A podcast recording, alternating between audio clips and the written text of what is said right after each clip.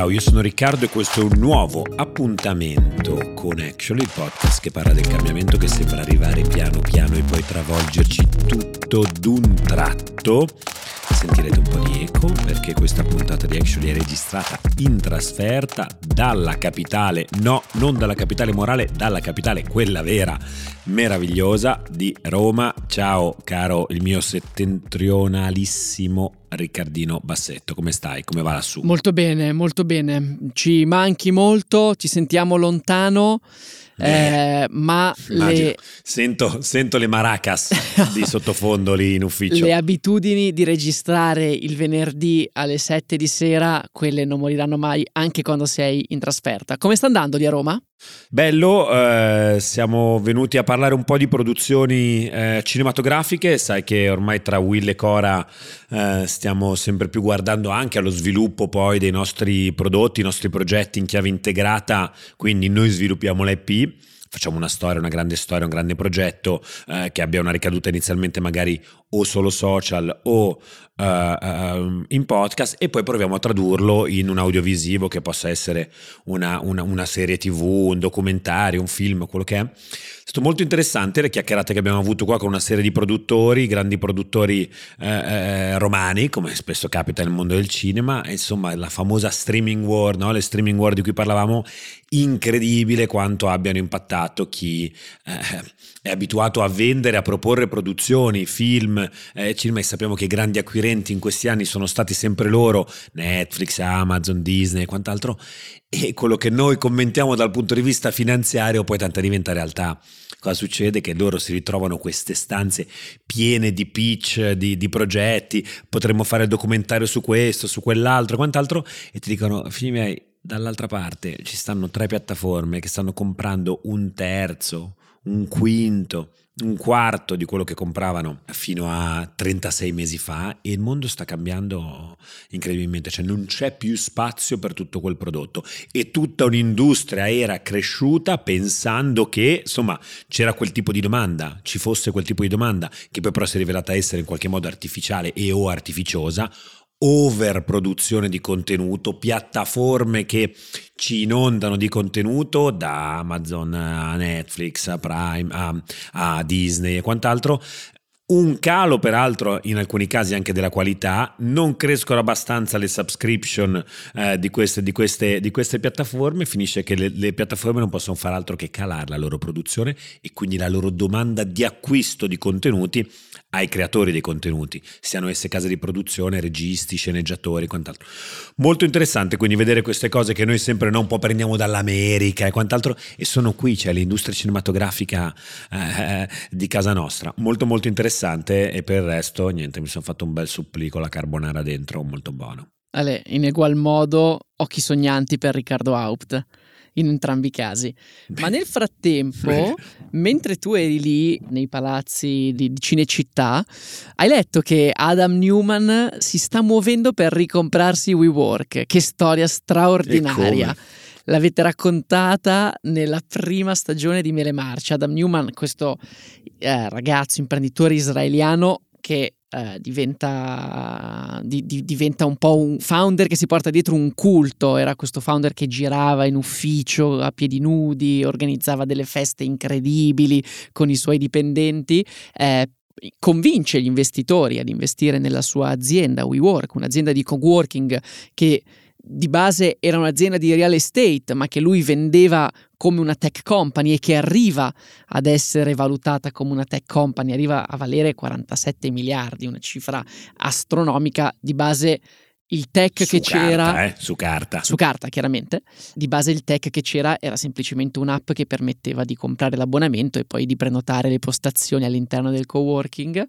La storia pazzesca che avete raccontato voi, che poi è stata raccontata anche nella serie TV di Apple TV We Crashed, poi va a finire che insomma il board lo allontana, lui chiaramente non quello che diciamo anche che dite in Mele Marce è che non è una mela marcia, lui viene semplicemente allontanato perché viene ritenuto non più in grado di portare avanti l'azienda in una seconda fase, in una nuova fase.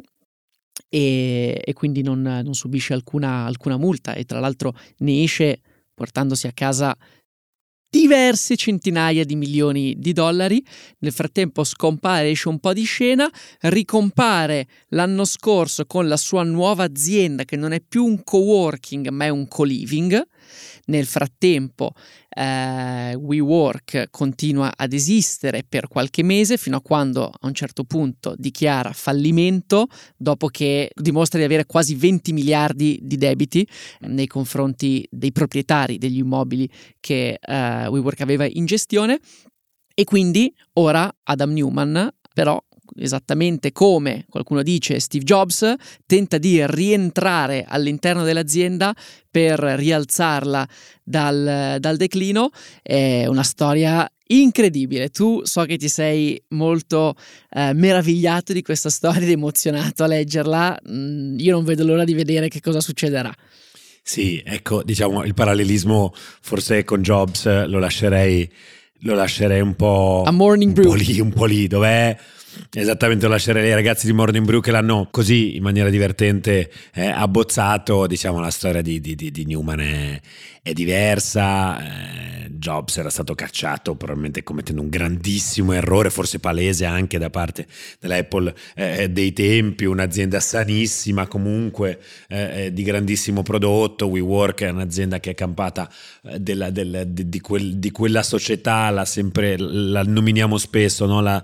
Quella società caratterizzata dalla cosiddetta zero interest economy, no? L'economia a tasso zero che ha creato dei mostri e che l'aveva portato ad essere il locatore di immobili più grande di New York, mentre perdeva soldi a valanga. Ora quasi non dico che sembri una provocazione quella di Neumann che vuole tornare in sella su WeWork. Vedremo un po' come va. Capisco anche da micro manager quale sono la volontà, la sfida manageriale di chi dice adesso me la prendo la raddrizzo, e o anche in quel caso io non sono il padre della nostra realtà, ma posso anche immaginare un po' il papà in realtà che dice bimbo mio ti vengo a riprendere e ti raddrizzo perché solo con me gira il mio bambino, non che davvero girasse sotto di lui, però ecco questa cosa qua anche antropologicamente secondo me è molto interessante. Lui è carico, contento, pieno di soldi perché comunque aveva fatto un bel round su Flow, dicono che ci sia un fondo di investimento dietro che sarebbe disposto ad investire con lui. Vedremo la magia dei fallimenti e delle liquidazioni fallimentari, no? Che all'improvviso ti risolvono tutti i problemi. Perché? Perché viene socializzato il costo delle cagate che sono state fatte dai manager. Dove viene socializzato? Viene socializzato sui creditori che perdono, perché fin tanto che la società è in attivo il creditore ti chiede il 100% di quello che devi. Nel momento in cui la società è in liquidazione o in fallimento, ognuno si accontenta dei piccoli pezzettini, e quindi quei debiti devastanti che hai fatto, che valevano 100 miliardi, non sono più magicamente 100 miliardi, perché il creditore sa già che si porterà a casa. In Italia si stima che dei fallimenti si portino a casa delle cifre, talvolta che si aggirano attorno al 5% del valore di quello che tu hai come creditore.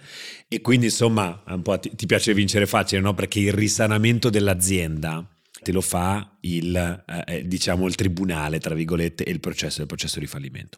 Questa è un po' la storia di Adam che fa molto ridere. Nel mentre io vedo anche, cosa che mi fa ridere è sicuramente il tuo conto in banca, che credo sia cresciuto anche questa settimana ancora una volta, a fronte di cosa? Delle tue azioncine in intelligenza artificiale, in produttori di chip. Ti avevamo un po' preso in giro su Arm a suo tempo, ai tempi della sua quotazione, e invece voli, più ricco che mai.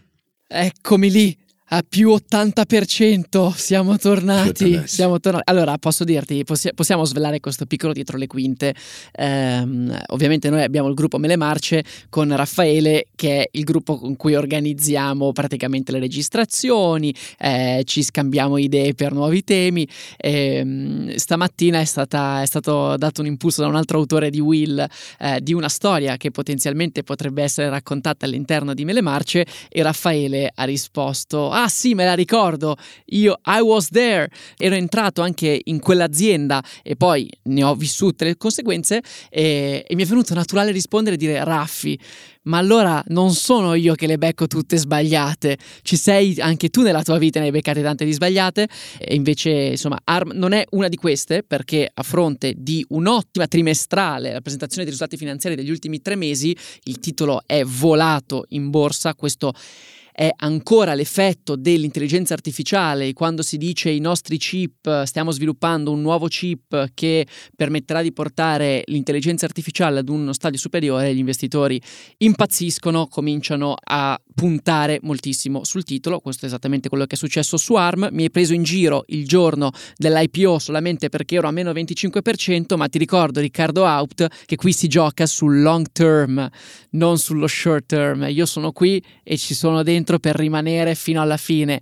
80% è solo l'inizio. Senti, io niente, sono qui che ti guardo sempre da piccolo risparmiatore che se li mette sotto il materasso con un misto di invidia, oppure sempre lì a dire io aspetto qua al bordo del fiume, aspettando che voi altri poi passiate uno in fila all'altra a scorrere sull'acqua. Ma Ricchi, alla fine sono cifre talmente basse che 80% suona benissimo, ma 80% su una cifra bassa continua a rimanere molto molto bassa. Non sperare di ottenere un aumento comunque con questa tua ridimensionamento dei tuoi guadagni. Sai quali guadagni continuano a crescere spaventosamente?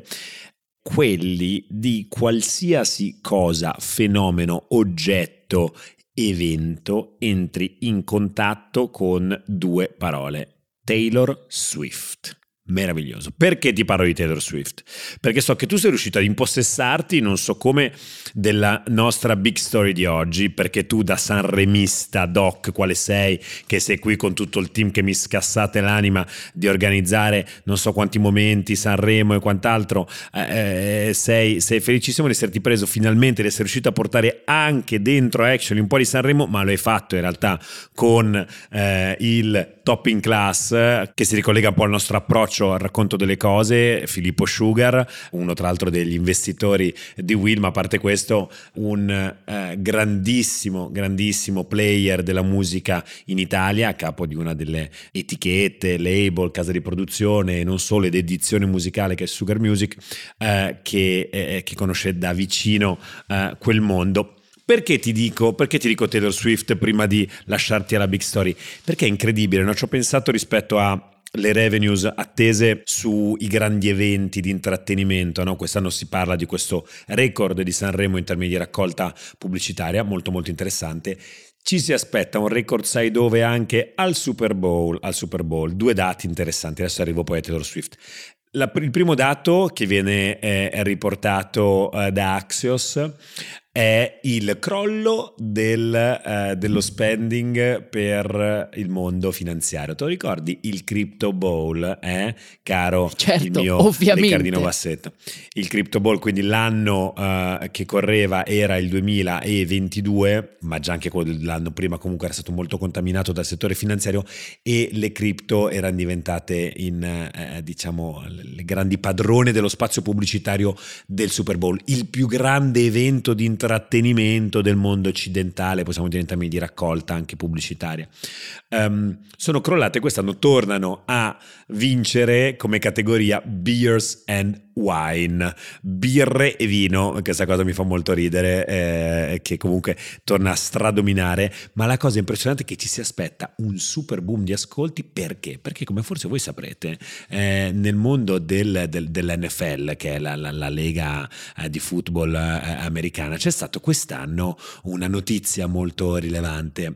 Taylor Swift si è fidanzata con un giocatore di football, tale Travis Kelce, il quarterback dei Kansas City Chiefs. La cosa impressionante è che sono andati a misurare l'impatto che questa cosa ha avuto in termini di ascolti su, innanzitutto, appunto, la viewership di questa squadra, al netto di una crescita generale in termini di viewership e poi quindi anche di sponsorship rispetto alle partite dei Kansas City Chiefs di oltre il 20%, e non stiamo parlando di squadrette che fanno numerini così.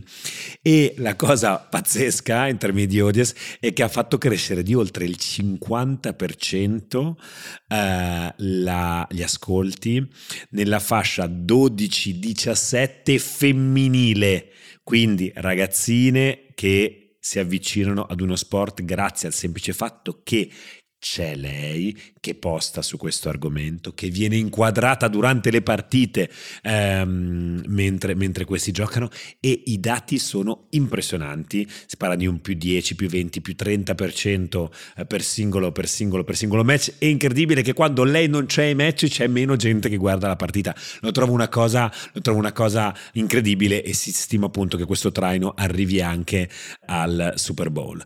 Non so se noi partoriremo mai anche qua nella nostra piccola Europa una Taylor Swift, non so se davvero la vogliamo partorire. Francesco insomma, Giano. Complimenti. Forse Francesco Giano, chissà, è un po' la nostra Taylor Swift. Vedremo.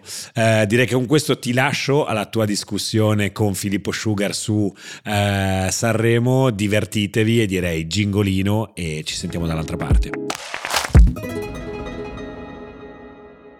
Eccoci qua dall'altra parte, big story di oggi che mi rende particolarmente felice perché, come dicevamo poco fa, io sono un mega fan di Sanremo, lo sono sempre stato. Nel 2014 ho vissuto un grande highlight della mia vita andando a vedere la finale che poi vinse Arisa con Controvento, e oggi quindi sono particolarmente felice di fare questa big story insieme a Filippo Sugar, presidente di Sugar Music, con cui parliamo proprio di come Sanremo sta influenzando e cambiando l'industria musicale italiana.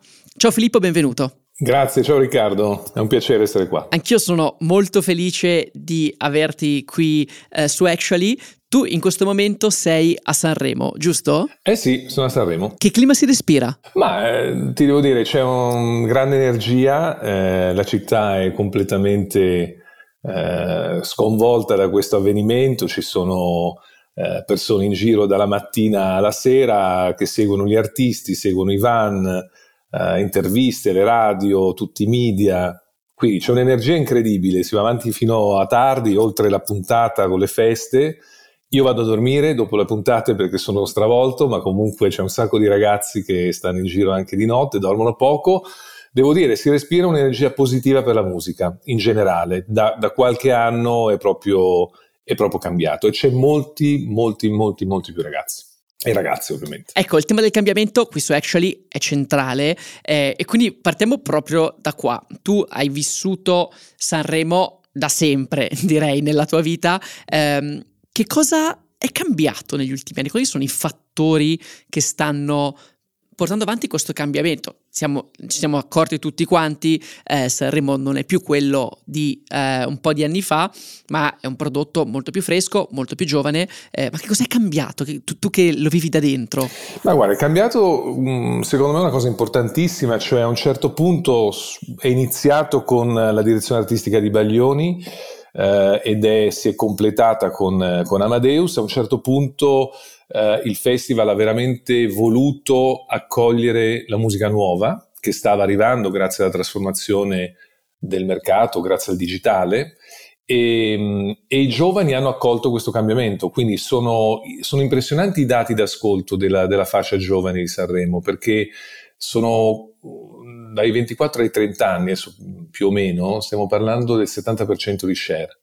Quindi i ragazzi, i giovani sono tornati a guardare Sanremo. Sembra incredibile rispetto, diciamo, alla narrazione che c'era nel 2010, nel 2009, quando si pensava che Sanremo fosse soltanto una cosa per un pubblico molto molto adulto, e invece tutto questo è cambiato, e la televisione ha fatto il miracolo, Rai 1 ha fatto il miracolo di svecchiare questo prodotto e di accogliere la musica dei giovani e dei ragazzi, e questo ha cambiato completamente il festival e lo ha fatto tornare a quello che era quando ero piccolo io ormai sono super senior, ma insomma mi ricordo all'epoca dei Duran Duran, all'epoca di quel mondo degli anni '80 dove c'era quell'energia, oggi è la stessa. È un'energia che ha un impatto straordinario. Che impatto ha poi Sanremo all'interno del, diciamo, del ciclo annuale di un artista e di una casa discografica? Quali sono davvero gli impatti tangibili che si possono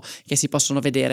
Ma impatta molto, e ti dico che forse il cambiamento da un punto di vista della partecipazione degli artisti più significativo è che mentre prima la competizione comunque faceva paura a un certo tipo d'artista magari consolidato, oggi è talmente importante l'opportunità ed è talmente decisiva per diciamo l'anno di lavoro dell'artista, sia da un punto di vista discografico che da un punto di vista del live, che dico fortunatamente si sta trasformando in una grande festa collettiva di musica dove sì c'è la competizione, ma è una competizione che alla fine premia tutti.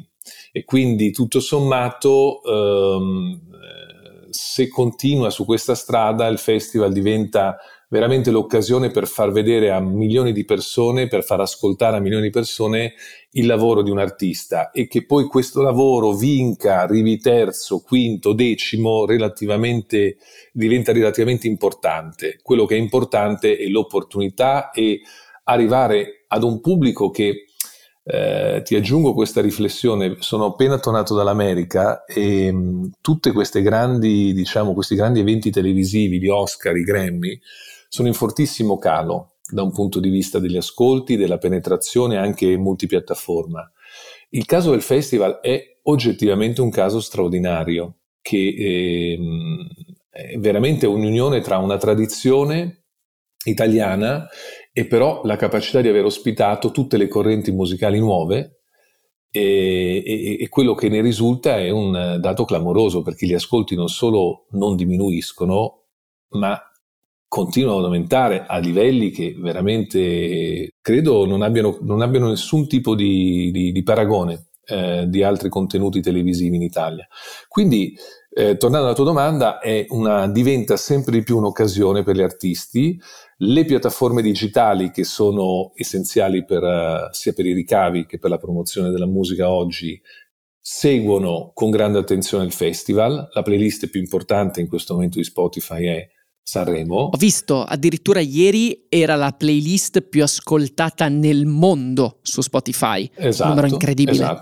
Esatto, incredibile. Si alzano tutti gli stream per tutti gli artisti, sia quello che arriva primo che quello che arriva ultimo, e questo è una grande opportunità che a questo punto gli artisti colgono, sia quelli che vogliono iniziare, che provano ad iniziare la loro carriera, ma sia quelli anche consolidati. Ecco, qui tocchi un aspetto fondamentale e vorrei capire se la mia riflessione è giusta oppure se me la smentisci, ma la mia percezione è quella che oggi Sanremo sia un prodotto in grado di amplificare moltissimo degli artisti che sono già affermati, mentre altri tipi di prodotti televisivi, di, chiamiamoli, competizioni musicali, come possono essere Amici o X Factor, portano invece a scoprire degli artisti e a creare delle vere carriere per gli artisti. Penso per esempio a San Giovanni, che tra l'altro è un artista di Sugar Music, che esce da Amici e poi fa un percorso molto importante all'interno, partecipa 2 volte a Sanremo.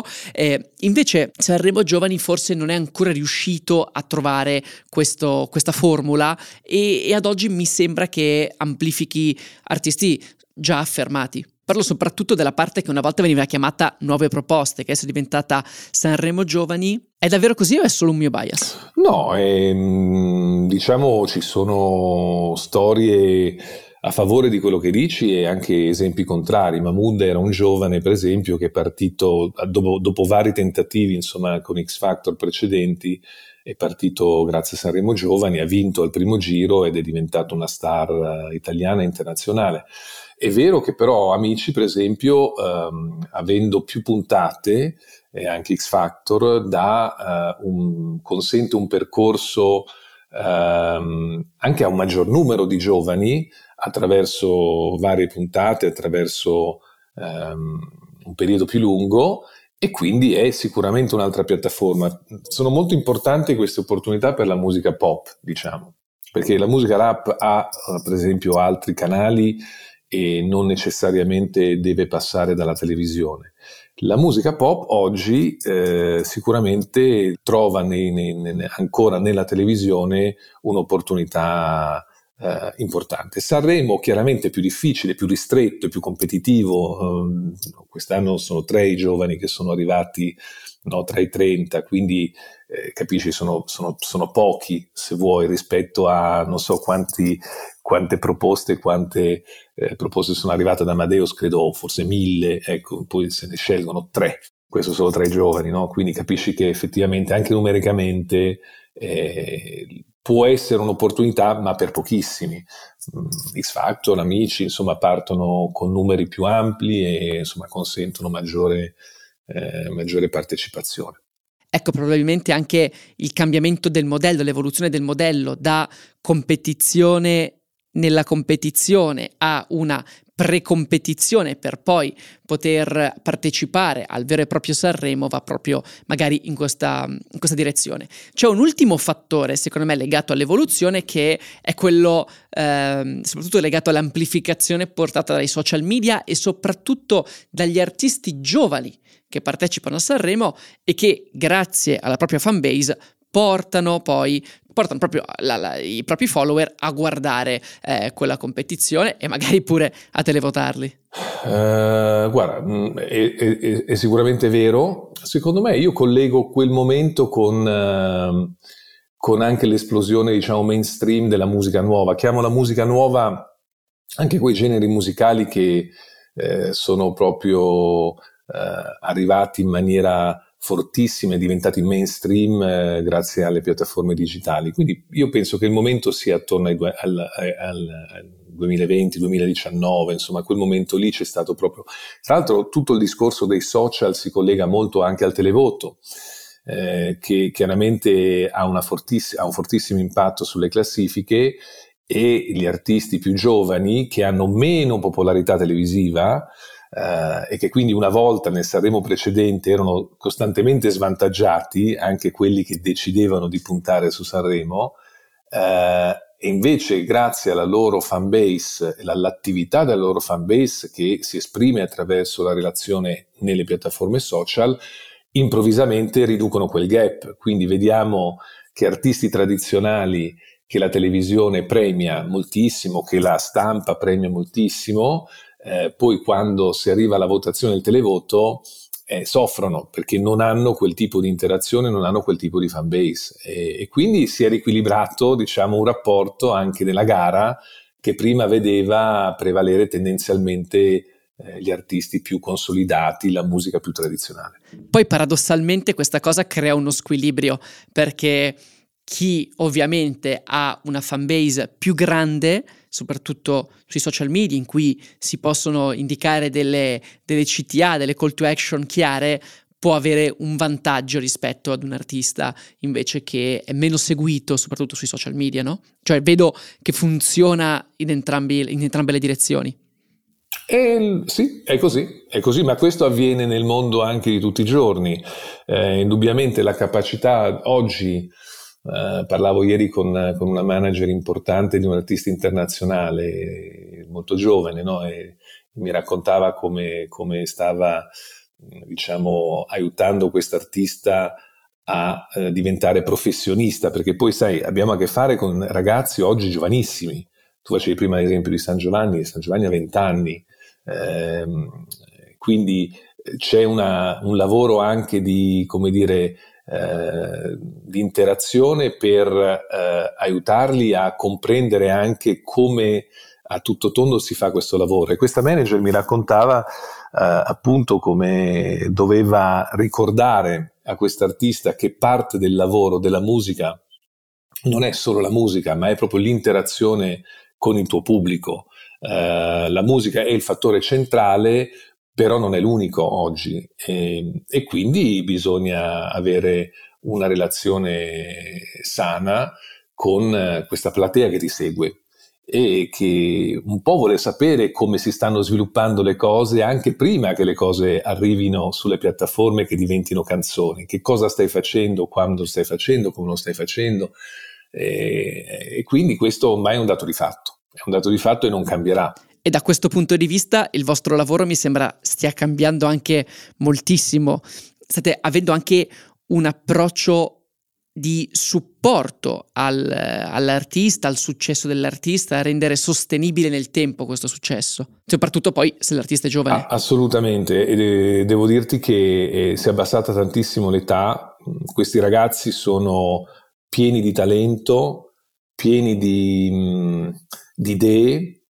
ma anche fortissimamente, diciamo, in ansia per via della continua misurazione. Questo è un mondo che sai, vede tutti i giorni la classifica di ciò che è più ascoltato uscire, non una volta alla settimana ma tutti i giorni. Tenete presente che ci sono 120.000 canzoni uploadate ogni giorno sulle piattaforme digitali, nuove canzoni, quindi è un settore super competitivo e noi dobbiamo aiutare a proteggere il talento di questi ragazzi, aiutarli a diventare professionisti, aiutarli a nutrirsi, a non accontentarsi, perché alla fine per un'azienda anche come la nostra che lavora sulla carriera di un artista bisogna aiutarli anche ad evolvere, non a cambiare ma ad evolversi, no? E quindi come tutti noi in effetti, perché non è diverso il mestiere dalla musica, e quindi da questo punto di vista oggi sicuramente le pressioni, la competizione arriva molto presto, il talento arriva molto presto, bisogna capire come riuscire a far evolvere tutto in maniera tale che questo talento duri, si nutra nel tempo, perché non vada perduto, ecco, questo è un po' il rischio.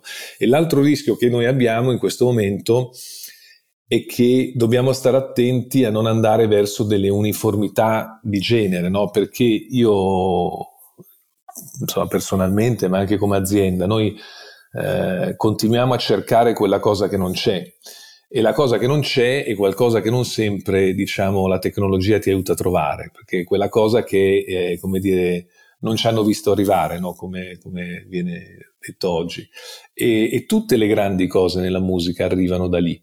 E quindi il rischio di un sistema troppo omologato è proprio quello che di non riuscire ad intercettare quella cosa diversa, quella cosa che ha un genere musicale nuovo e che non è applicabile a una playlist esistente, per esempio, no? Quindi qualche rischio da quel punto di vista lì in generale lo vedo, e credo che sia una cosa che anche Sanremo deve tenere in considerazione, cioè al di là di quello che può essere il mondo musicale del momento, di lasciare sempre aperte delle porte per delle cose diverse.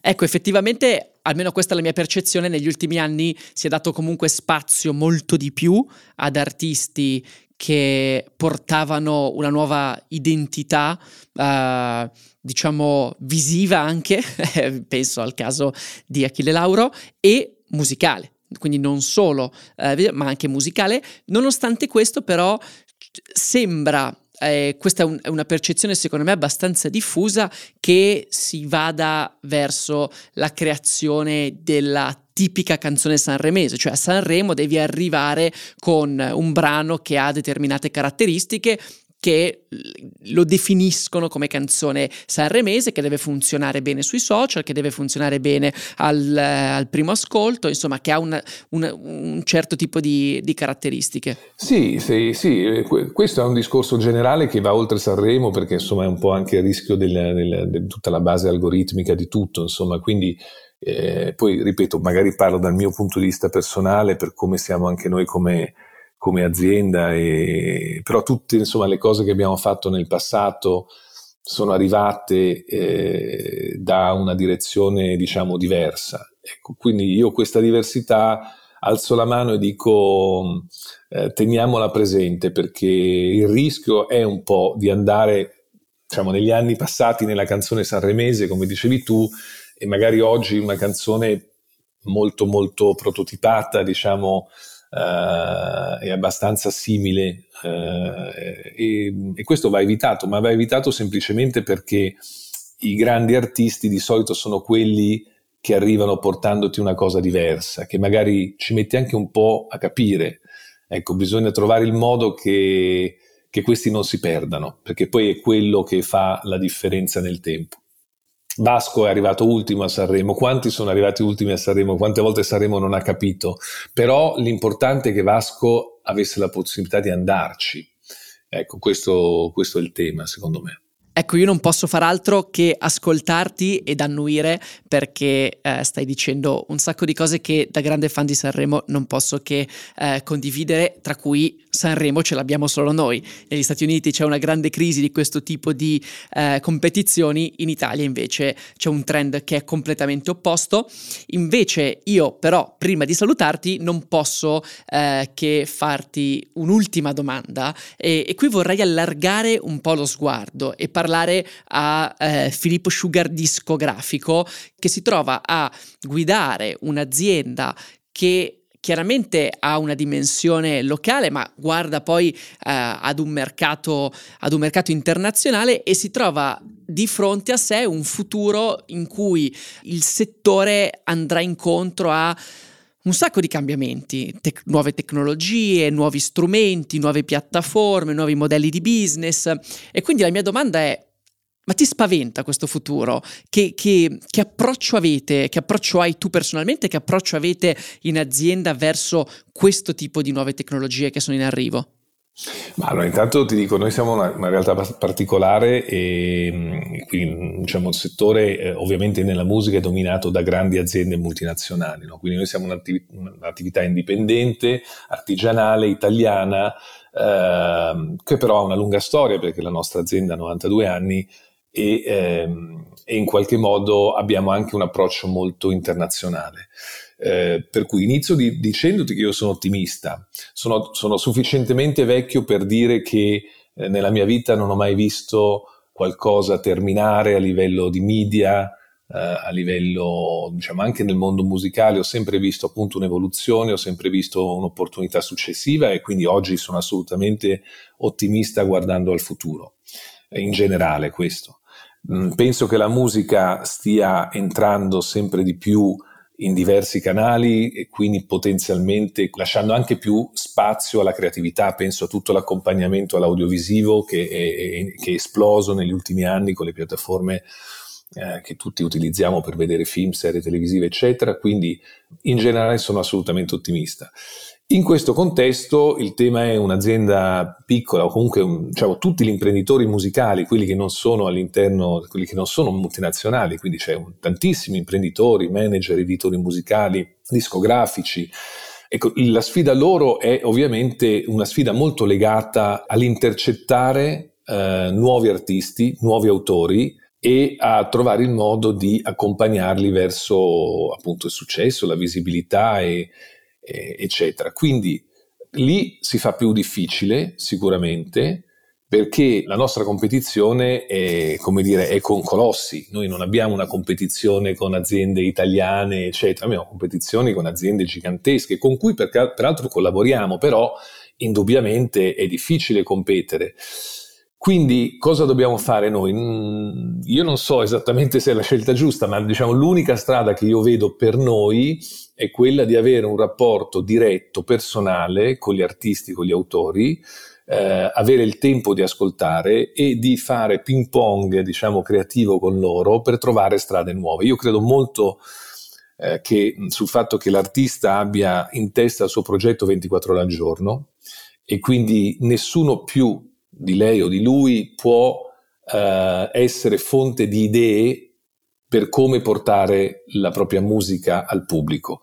Credo che bisogna avere il tempo di ascoltare, di trovare delle strade insieme, e in questo lavoro su misura, chiamiamolo così, in questo lavoro di boutique, io credo, perché alla fine io credo che nonostante tutta la tecnologia è un lavoro che si basa sul rapporto personale, è un lavoro che ha a che fare con le persone.